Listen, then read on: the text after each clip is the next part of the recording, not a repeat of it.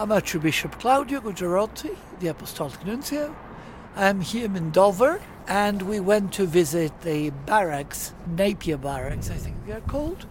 And then we had a wonderful meeting with the volunteers that work in that area.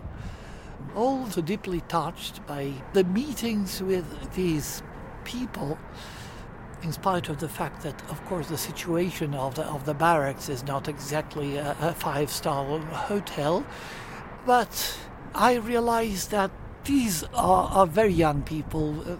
They love life. They perceive that England for them is freedom. They have the impression that they came from hell and, and they are in heaven. And to see this gratitude to God and to the people is very touching. I feel very proud to be the Apostolic Nuncio in Great Britain, to perceive how they appreciate this freedom and hospitality that they receive. All the Britons can be very, very proud of the impression of these people that might have been died in the sea, but they are alive, they see their country, and they thank the Lord for it. I think it is something that makes us think very deeply. I thank the bishops because Bishop McAleenan accompanied me and organized everything in a wonderful way. And I want to thank the Lord for this very deep uh, impression, you know, and to come to a place where you perceive that these people have only their life and their faith. It is a precious gift.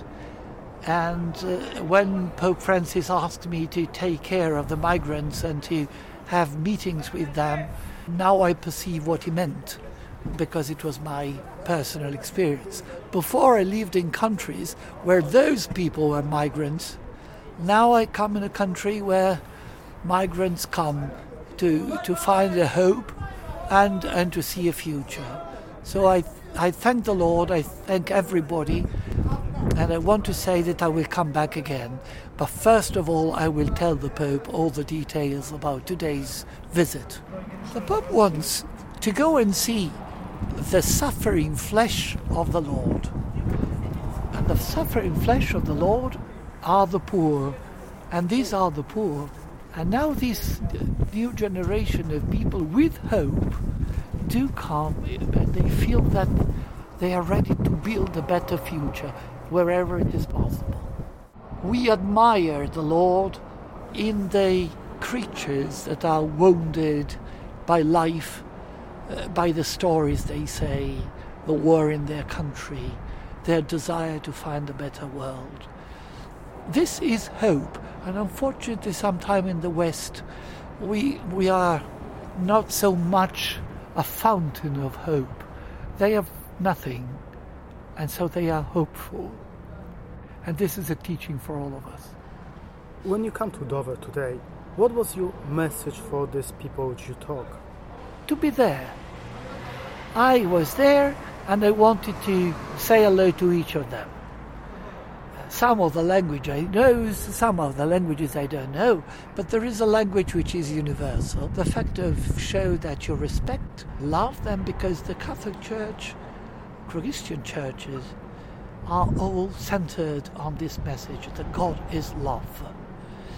And I think they were impressed. I think it is a very good way of exercising one's mission as a diplomat to be the expression of the love of Peter and the successor of Peter, who conveys the message of Christ that each person is a masterpiece.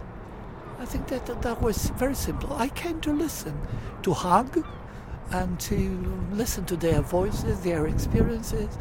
And uh, the impression I have is that communication was very successful through very few words.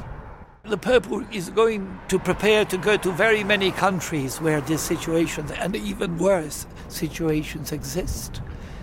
And to be his representative is just to try to announce the gospel in a, in a similar way. I don't think I can do what the Pope does, but just to express his style, each Pope is a message. And it is so beautiful to accept diversity. As he says very frequently, it is a richness for all humanity. I think of how many people in our parishes have Irish roots. They are migrants. I am Italians. We were migrants. So let us not believe that because we have a certain social level today, which we might lose very quickly, by the way, it means that other peoples are second class. We are the same. The only difference is that in this period we are lucky. Other people are not lucky. And so they, they look for a possibility, a chance. We have looked for the same chance. We have been granted. This is humanity. There is nothing special. It's just the fact that the world is the common home of all humanity.